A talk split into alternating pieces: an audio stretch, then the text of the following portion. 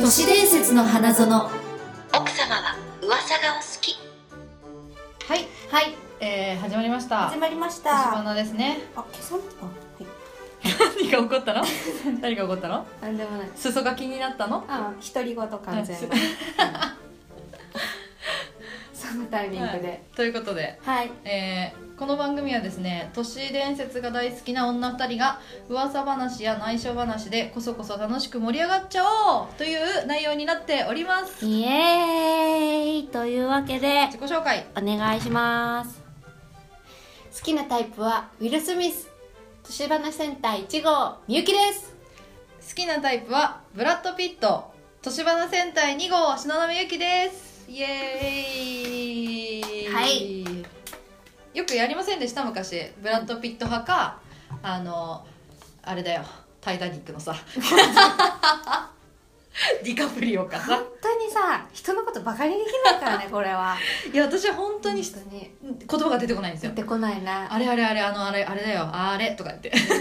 大体わかるけどうね、んいや本当にねこれはやばいよこれはやばい結ね構やばいどうしたらいいんですかね指とか回したらいいんですかこうやって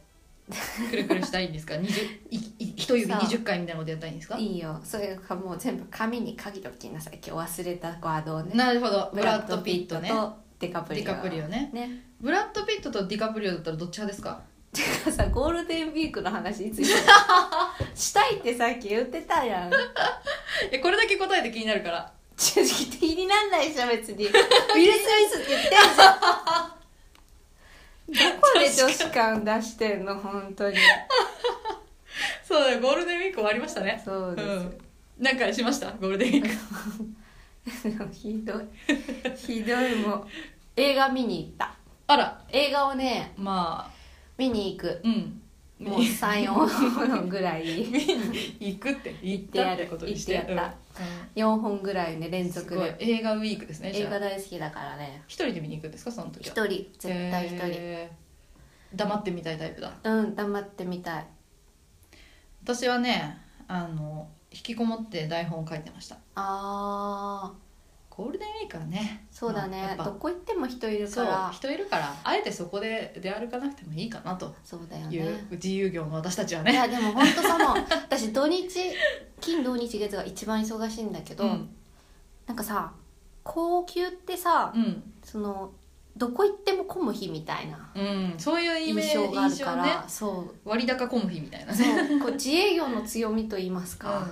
絶対遊びに行くとしたら平日がいいもんねそうですよね、そうなんですよねそうそうだねなんでちょっとゴールデンウィークはご家族とかはいあの恋人がいるって人に譲りますあ本当そうですね、うんうんそれでお願いします それでお 願い しますっていうかいやわざわざ私たちが人数を増やさなくてもいいってことですよ ねそうそうそうそう譲る権限もないですけど本当だよ何様なんだよっていうそうそうすいませんすいませんでしたへいこらへいこらあの、はいクックパッドに彼氏の作り方誰か載せてくださいうわ美味しくできるかなってやかましい わまはい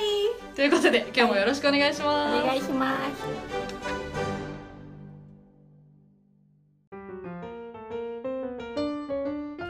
いらっしゃいませいらっしゃいました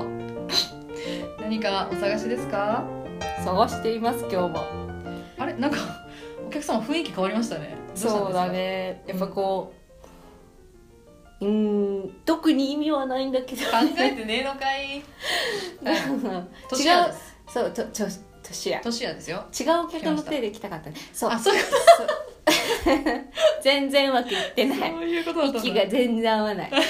すみません今日も探してるんですけどはい面白い DVD なんかおすすめあったら教えてほしいな、永井さんございますよ都市伝説をねたっぷり含んだあの作品をねはい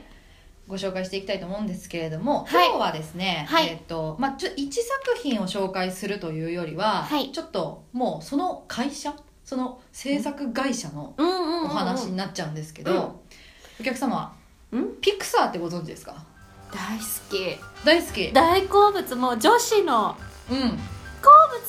まあね嫌いな人いないんじゃないかなピクサー作品、うん何が一番好きなんですかちなみに私はバグズライフかなおー意外うへんえ目の付けどころが好きでなるほどねしょなんかあの王王道の人気作品って感じではないですねバグズライフっていうのはそねうそうなのまあ、そのバグズライフも絡まってきているお話うこのピクサーの映画、いろいろあるじゃないですかんうんピクサー作品ねうんっていうのが、えっと、その時間軸がうん全部つながっている説っていうのがあるんですよ、うんうんうん、面白さうんこれを今日はお話ししたいと思うんですけれども、はい、はい、これね元ネタは、えっと、ジョン・ネグローニという人が書いた記事で「ザ・ピクサー・セオリー」っていうのが記事としてあるんですねまず、うんそれをあのみんなが見て面白いんじゃないかって言って盛り上がってるようなお話なんですけど、えーっとこのピクサー作品まあいろいろあるんですけれども、うんじ時系列ではい並べていきたいと思いますね。はいはい、まず最初ほ始まり発端はですね「メリダと恐ろしの森」っていう映画があるんですよ。はいはい、はい最近最近のやつですねこれはでこの映画の中では、えっと、動物たちが人のような性格を持てる、うん持てているっていうのが解説されているんですけれども、うんまずこの映画の中でメリダは誤って魔法で母親をクマに変えてしまうんですねうんでその魔法っていうのが、えっと、どこから来たかっていうと,、うんえっとね、ドアを抜けるたびにいなくなるっていう不思議な魔女がいるんですけど、うんうん、あの登場人物のう中で、んそうその人からうんメリダが魔法を授かってうんその熊に変えてしまうっていうお話なんですけど、あとね無機物にも命が与えられてうんうんいるんですよこの作品では。うっんていうこれねあの暗黒時代っていう時代の話らしいんですけどうんこれがまず発端としてあります。魔法があってへえあのドアを抜けるたびにいなくなる魔女から魔法が与えられて、うんえー、と動物たちもなんかこう人のように喋ったりとかするみたいなはっいはいはいていうお話がまずありますね。はいでその次は、えー、とレミーの美味しいレストランはい知ってますか私これ大好きなんですけど平野レミの平野レミなのあのネズミね、はいはい ネズミのレミなんですけど、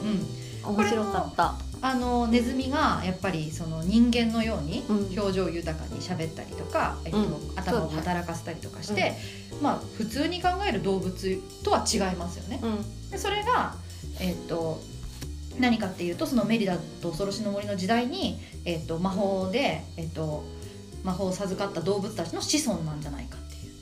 あーなるほど、ことおであと「ファインディング」にももありますよね、はい海の世界でも、はいもっと賢くなったはい魚たちが、はいえー、とどんどんそのあれですよ後輩を重ねていってどんどんどんどん賢くなってってるって増いうえてって、うんうんうん、進化してってはい、っていう話ペラペラしゃべる青いペラ魚ペラねしゃべる青い魚ね、うん他のなんかクジラ語とかも喋れちゃうしあいつ、どんどん賢くなってってるんですよ、はいでえっ、と次、うんカール・ジェイさんの「空飛ぶ家」ってありますよね、うんうんあれで、えっとチャールズ・マンツっていううん登場人物がいるんですけど科学者なのかなこの人は、うんが、えっと、動物の力をコントロールする技術っていうのを作り上げるんですよ、はいはいでこのチャールズの技術っていうのがえやがて劇劇中で見られる、えっと、BNL 社、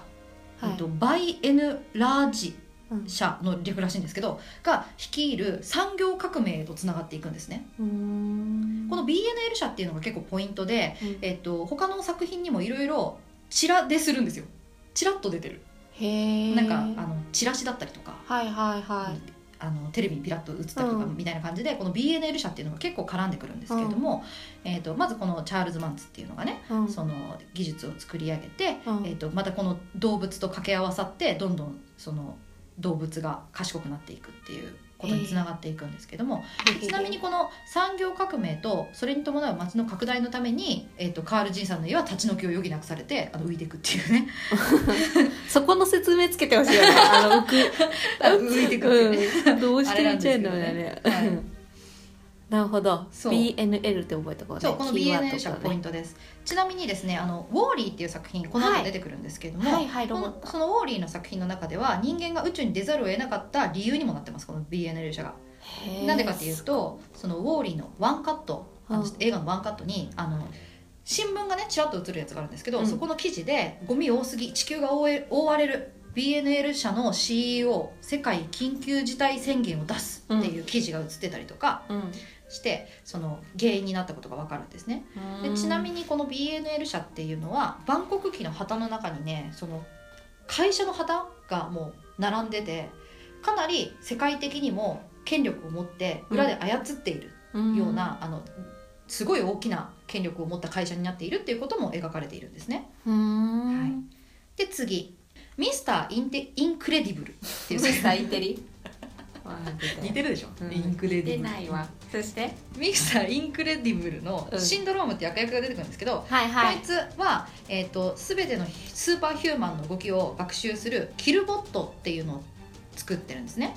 うんこの、えー、とキルボットっていうロボットが、さっきのチャールズ・マンズのあの原なんていうんですか原理というかそのうん仕組みを使って BNL の、はい、うんエネルギーを使って、うんえー、と使っそういう力を使ってます。ではいはい、っていうので絡んできてますね。はいこれ時系列で言ってるのでその、えー、と今ねメリダと恐ろしの森レミのレストラン、うんカール爺さんの家でミクスターインクレディブルっうんていう感じでこう進んでますでこの辺に「トイ・ストーリー」とかもか挟んであって、はいはいえー、とおもちゃが動く原動力とかもこはいのゼロポイントエネルギーっていうのがあるらしいんですけどそのへーエネルギー BNL 社のではやってます、はいでその次うんがカーズですうんうんカーズ見たいうん1だけ見たカーズってちょっと不思議な環境なんですけど結構なんだろうな荒廃した世界みたいな車だけじゃなくねそうなんかねあカーズシリーズにはね動物は出てこないんですよ一切ううんんぬプレーンとか出てくるよねプレーンって何でしたっけあ飛行機あでも全部そのだから機械ですよねあ無機物かそうそうそうそうそうだから無機物がしゃべるっていうのはそのメリダの時代にもあったんですけれども、えっ、と他の動物がもういなくなっちゃってるこれなんでかっていうとえっ、と技術が進むその産業革命とかがあって技術が進んだ後にもう地球が汚染されまくってほとんど全ての動物が死滅してしまっている世界なために車しかいねえとこれ人間にとっては暗い話だねそうなんですよだそうからまあ時代が進むにつれて、うんやっぱりその汚染されてい,、うんっている、生物が住めなく、生命体が進みにくくなったゆえうん、そうなったと、そうなんですよまあ車は楽しくやってますけどね、うっていうはいでその次ん、が、えっ、とウォーリーなんですねあ戻ってきましそのた次がその次がウォーリーそうさっきはね、ああの BNL 社の説明でちょっとウォーリー出したんですけどそううん時系列的にはそのカードの次がウォーリー、はいでウォーリーの世界ではもう本当に人間はあの地球に住めなくなっちゃって、うんせ宇宙に行ってるんですけれどもその代わりに残されたウォーリーっていうのが、えっと地球を掃除してますよね、うんうん、っていうのがカーズの後の世界なんですねじゃああの中にカーズの破片があるかもしれないあるかもしれない探したらないそううでそっかちなみにこのウォーリーの最後うんあの映画の最後どうなるかっていうと人類は地球に戻ってくるんですよ、へえ、でちなみにそのウォーリーがさその作品の最後で埋められた靴っていうのがあるんですけど、うんこれが木となってもうこれちょっと絵があるんですけどはいはい最後にアリの巣みたいそうに希望の木みたいなのを植えてはいいるんですけれども、これが次ですバグズライフの冒頭の木として現れていますナス同じ感じでねはわい、はい、出てきま地し球たが巡るお客様の大好きなバック私ドライブすごいいいとこん行ったね、そう結構キーとなる とこ行ってるんですけど持ってるはわいうんうんウォトイーリスートのーリ次ーがなんか言わなくてよかっウた。ォーリーの次はバグズライフでうんこのバグズライフに人類が、えー、とそこまで出てこないんですよちょっとねその人類がいるかもいないかもみたいなのはあるんですよなんか人間になんかなんか頭の毛引っこ抜かれたみたいな虫が出てきたりとかするんですけど、でいるかもしれないけれどもやっぱりその戻ってきている人類っていうのは少ないですし、うんそんなに出てこないんですねでちなみにこのバグズライフの、うんえっと虫たちがうん今までの動物より賢いっていううんうん描写があるのは初めてそのなんだろうな服を着ていたりとか、うん機械とかを作っていたりするうんっていそううだね。描写があうるん映画なんです、原始的だけどね、ちゃんそとう機そう械そうそうだからまあ最初普通にあったのが一回産業革命で汚染されまくって潰れてで宇宙行って戻ってきてまた再生再生されている地球、っていうとこまで来ましたはい、た。へえ。もうすぐですよえまだあるの？すごい。もうすぐ結末なんですけどそしてこのバグズライフを経てまたさらなる時間がすごい長い時間が経ってうん動物たちはモンスターまで進化してしまいましたうんうんどんどんどんどんこう進化していってモンスターまで進化してしまいましたここはちょっと飲み込んで、 うんそれが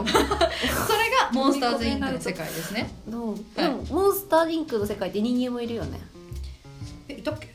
だからブーがあそれはねあの別別の世界あのドアを介して来てるじゃないですかあ,、れねあのドアがタイムマシーンなんじゃないかっていう説があってはいはいそうそうそうモンスターの世界はモンスターの世界でえっとそのモンスターズインクっていうのは、えっと子供が怖がったりとか驚いたりとかするのをエネルギーに変えているっていうお話なんですけども、まあ、そのドアを介して、えっと昔うん過去の地球に行って、うんえっとそのエネルギーを摂取して帰ってくるんですけど、モンスターたちは何を言われてるかっていうと,、えっとそのどう人間とかに触れたらいけないって言われてるんですよ。うん物にも触ってはいけないっうんて言われててそうすると汚染されるっていうふうに教えられてるんですけど、それは実際に触ってしまうと過去が変わっちゃうじゃないですか、うんっていうから汚染されてるよってお嘘を教えられているというせ説インセプションやんまた出てきました ねインセプションが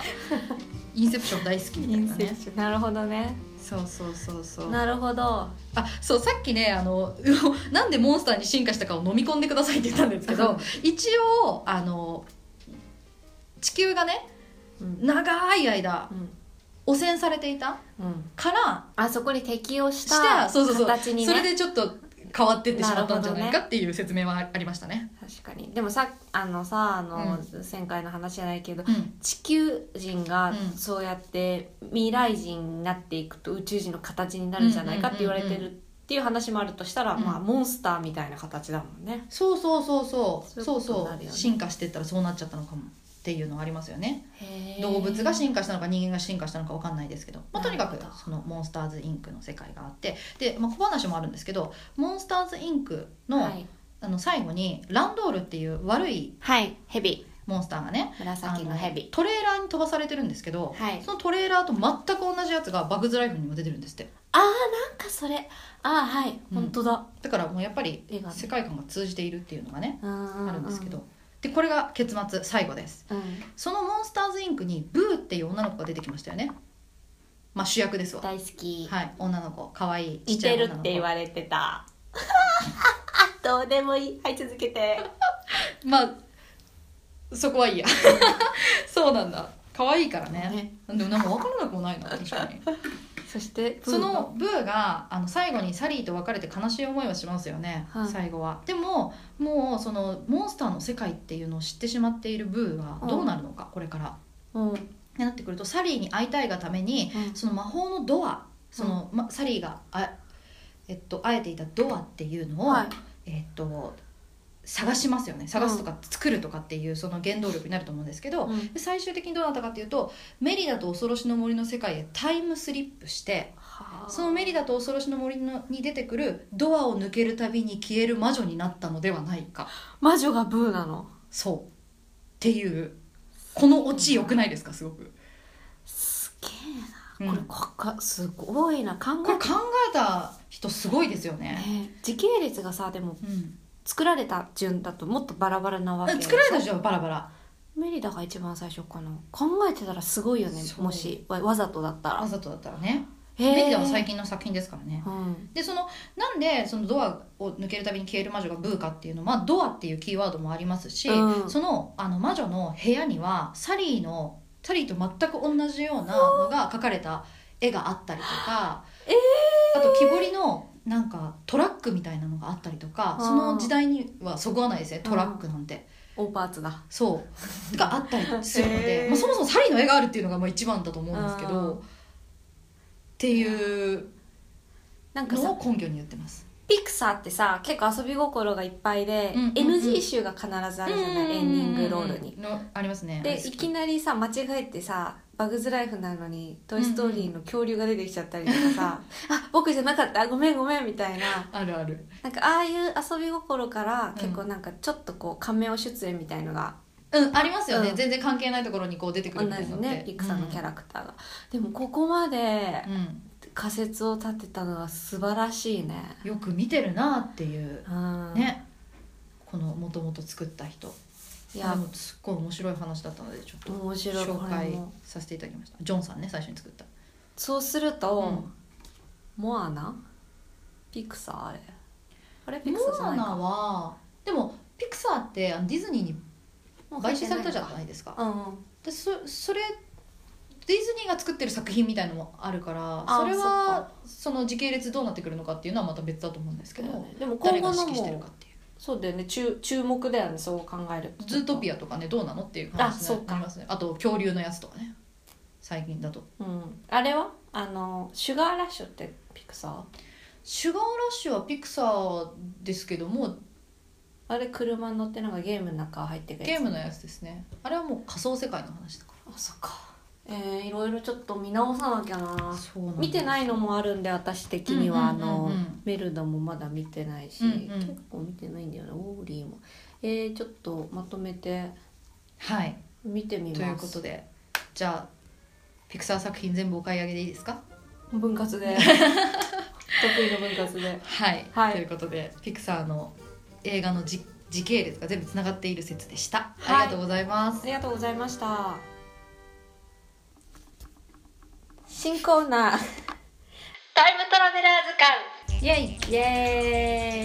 エーイ新コーナーいいですねどんどん出てきますねはいどんどん作っていきます、うんちょっとタイムトラベラーシリーズっていうのは非常にあの多いので、うんタイムトラベラーしたんじゃないかみたいな、うん、なので、えタイムトラベラーしたんじゃないかってタイムトラベラーは人だからねー、厳し いな厳しいっすでそれをねうん紹介してまいりたいと 思いますさらっとねじゃあ一発目これホクホクです ホクホクホクホクの出来情たてほ報やほやみたいなそうです、3906年にタイムスリップした男ディーナ・ハの未来予言ディーナッハ聞いたことありますなんかなんとなく聞いたことあるようなないようなこれほんと数い言うとね去年本が出版されたんですうんうんうんでスイスからうん「Chronicles from the Future The Amazing Story of Paul Amadeus Dina 発音いい全然わかんない」何未来からの年代記、うんパウル・アマデウス・ディーナ派の驚くべき話っていうのが2016年3月にうんうん英語訳で出版されまして、うんアメリカアマゾンのジャンル別ランキングで2位を記録するなど大きな話題となっているほうでこのスイス人のパウル・アマデウス・ディーナ派、はいえーフランス語やドイツ語の教師だったという以外あまり情報がない謎多き人物ですねうんうんうん彼は生まれつき体が弱く1921年に昏睡状態に陥りますおその後1年にわたり意識不明の状態となるがうんうんこの時彼の意識ははるかなんと西暦3906年に住むある男の体内に意識スライドしていたと意識スライドそう新しいですねなんか、でディーン・アッハによると、うん3906年では、うん、その意識スライド 意識スライドっていうのは、もう結構もうし知ってるよみたいなよくあるよくあるあああそっちの年代ではそ当たり前のことだったんだそうもう過呼吸みたいな感じで、うん結構ってなったらあしちゃったの意識スライドみたいなはい感じで 過呼知られる。吸に例えるのはすごい面白いですけどそうなんかあしちゃったみたいな,、うんうんうんうんうんであのー未来の人たちは受け入れたのディーナ派をはで21世紀から39世紀までの歴史をあ、うん、語り聞かせたっていう本なんですねえその語り親切親 切聞いたことをそれ本にしてて、うんうん未来での滞在は1年にわたったが、うんついに1922年うん昏睡状態から目覚めたディーナ派は、うんこれ昏睡してたのはマジですかねうん彼らから聞いた未来の歴史を日記形式で記録うんでこれが今日まで伝えられている未来からの年代記であるうん何が書いてあるかと言いますと、うん私これまだ買って読んでないので、うんあのざっと公開されているものだけご紹介するとはいまず2204年うん火星の植民地化が完了おお2000万人が移住2204年はいはいはい2204いろいろねなんかリアルな数字ですねねなんかなんとなく、火星ねうんいろいろ今話が盛り上がってる火星ですよ、うんうん、でその次の年2205年うん火星で大規模自然災害が発生しあら移住者が全滅以来人類は火星の植民地化を断念ダメなんだ次の年にはい2309年うん100年後ですね、うんえー山積する地球規模の未解決問題が限界を迎え世界大戦に突入うわ現在我々が知る文明のほとんどが消滅し黄色人種と黒色人種がほぼ種 ほぼ人滅ほぼほぼ全滅ほぼ全滅する、言いたいことは分かった、うんみんなあ黄色人種と黒色人種だけだから白色人種がは残るってことなんだね恐ろしいねうん2396年大きな変化が起こる科学者技術者人道主義者から構成される世界政府が設立され貨幣がなくなりう金全ての資源が全ての人々に再分配されるようになるうん人口過剰気候変動栄養問題環境破壊といった問題が最終的に解決され労働時間も徐々に減り新たな歴が制定されるうんこれ面白くって、うんえー人々は、えーそんなんだからうん国家への貴族意識を持っていないため、うんうん各国政府は世界政府の、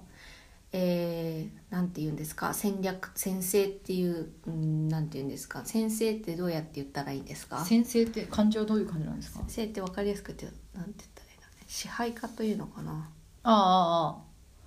あああ難しいねなんて説明したらいいん世だろうね界政府にの大使ってことかな先生に分わかりやすく言うのんうんまあ、世界政府に対して数世紀にわたり反対ってことはでいすね、はい世界市民としての意識を持つようになるのは2から5世紀後のだ200年から500年後のことになる多分すごくなんだろう住みやすくなっちゃってで、うん一回こうあの全滅しちゃってるから、う意識がリセットされちゃったんですねんうんそこから統治するのが難しくなっちゃうんだけどうんうん一般的な経済格差はもはや存在しない技術や資産に関する不平等が存在する人々はまだ精神的に発達しておらずこの時代は暗黒時代の暗黒時代 が出たと呼ばれ西暦300 3400年まで続く難しいこといっぱい言ってますけど、うんとにかく多分住みやすくなったんだよ なねるほどね一回全部リセットされたってことねでささっきの話にちょっと似てない確かに似てるよねそのものがなくなって一回リセットされるっていうねうん、で数3000と382年うん人類の脳に劇的な変化が起こるうんハイパービジョン超視覚うんハイパーイントゥイション超を超える超スーパーの超に直感直感うんうんを持つ人々が次々と現れて、うん偉大なスピリチュアルの光と呼ばれる、う The- ん英文で言うと「The Great Spiritual Light」とか「えー、Direct Knowledge」だから多分千こうなんだっけあれ悟られはいみはたいいはないことだよね、みんなできてきちゃうんう超新人類になるっていうことだよねはであこれは結構聞いたことないテレビとかもさなんか新しい人類はこうなるみたいなにすごく似てて私ははっってなったんだけどで次ですねへえんか漫画の世界でしか知らないなそういうのはそう、うんでその1,000年続いた暗黒時代が終わりを告げ黄金時代が到来する世界政府の構成員は科学者から哲学者芸術家神秘家などの能力を同時に持つ普遍的創造者が担うようになる衣服住居食料移動などが全て無料になり、うん私有私的所有物はもはや存在しないはシェアシェアシあ、ェうア、ん、シェアシェアシェアシェア、不平等は名誉と評価において存在しうん労働時間は生涯を通して2年間だけになるどういうこと2年だけそれ働けもばはいいや働く意味人口はだ10億人以下ちなみに今、人口78億ですうわ10億人以下に中性されているため、うん全人類が豊かな生活を送れるだけの自然が確保されているかうらんうん2年でいいんだようんでこの時代のものにとって人生の成功というのは、うん精神的スピリチュアル的な開花と自己改善であるため、うんうん人々は悪意を持つことがなくなり、うん法律はたったの3つでよくなるはあその12年間の労働ですねさっき言った、うんうん一生の中で2年だけでいいそうです、うんうんでその2交通と生産物の再分配の方法うんうんうんうんその3人口動態に基づいた安定した人口つまりこれは出産を制限して、うんうんまあ、あの一人っ子対策じゃないですけど人口を調整しましょうと10億人に以下にするための、以上に減らさないようにんんであとこの限られた資源であるけども裕福な豊かな資源とをどうこう分配していくかっていうことなんですかねうんうんはいはいなるほどねはい難しい話ではあるけど、うなんかリリアルっぽくはありますよねそうなんか私が思ったのは、うんそのスピリチュアルな世界になるまでそんだけかかるんだって思ったんですよあ何千年今そう今が2017だから1000年ぐらいか以上だよねだから3382年だからっうんていうのもまあリアリアルっぽいなそうだね結構遠くの話だねねなんかもっと早くなんないのかなって思ったぐらいだったからうんうんなんかそのね、うんこの人誰だっけディーナッハさディーんナッハさん、の妄想なのかうんどうかってことですよね、結局は、誰も確認しえないもんねそうそうそうそうこれだけぶっ飛んじゃうとうね、んでもすごく面白いなと思ったのが、うんそのシノのさっきの話とか、うん前回のほら宇宙のマリアさんのはいはいはいはい話、うんうんそうなんかこう似てるなって超常的なうんうん現象と私たちは見れるけども、うんうん未来から来た人だったらうんうんこういうことできるわけでしょ、なんかだから想像できることって起こり得るみたいな話あったじゃないですあかあ前いいにねそれなんだろうなって結局うんうん思うみんながねうんだって想像しえないことじゃないじゃないですかうんに一回世界がね文明が消滅するとかうんも、ななの過去の文明がそうなったから想像しえるし、うんとかっていうのはやっぱ繰り返されるのではないかって思いますよね。そうだよでもねさ一番ショックなのが火星のあれ火星が1年でダメだったって そっか1年かーって思いませんそそうだんだけかけといていいえーと思っそうてだねうんそうだねい一年ダメになっちゃ3うんだったら年ぐらいは持ってほしいねねもうあのやめた方がいいよって言った方がいいよね偉い人本に当だよどんだけお金と労力とかかって本当だよね2000万人移住して1年でパーなんてこったあーあそこに着目すべきだねここれから、だってそうでしょ、うんいそ他の話はもうせ1000年とか1世紀2世紀とか話してるけどここ1年だよってこいれう、ねもうすぐだもんうね、んなるほどねというまあねそんななるほどえねータイムトラベラーのご紹介になりましたはい、あはいりがとうございます。面白かったです。はーいはいはい、エンディングです。はいお疲れ様でした今日ちょっと難しい話でしたね難しい頭を使う話でしたけど、でもなんか両方ともね、うんあのタイムトラベル的なうん時間の流れの話をしましたね。たくそさうんだね。ね何回も聞けるからねこれ何回も聞いてもらって何回も聞いてもらってねやらしいなじゃないですよ顔がちょっと言う何回も聞いてもらって再生数を増やしていただければね面白い言っちゃったああ言っちゃったあっらつらっらてえでもね時間の流れで思い出したんですけど、らはあの私髪の毛伸びるのが早いんですよいいいな結構早くて前髪とあかうんすぐ伸びちゃうんですけど、うんなんかみゆきさんってうんいつからショートカットなんですか、ちょっと待ってちょっとつながって私でも2010年からショートカットよずっいやと、まあまあ長いそうね7年間もへえそうだねそう私あのまあ前に共演した時って長かったじゃないですか、そうあの時が最後だね、あそうなんだだからうんそっちのイメージがあったから、うんうんなんかあいショートカットってこだわりがあるのかなと思ってああもうね単純に一回来たらなん伸ばせなくなっちゃったんだよね楽すぎてでもわかりますなん時か間もそんなここの通過このなんか首ラインの通過がすごいうざいですよそうねそうそうなんかさ時間がドライヤーとかもうんうん5分とかで終わるから、わかるわかるわかるすごく生活がだからお母さんとかがこ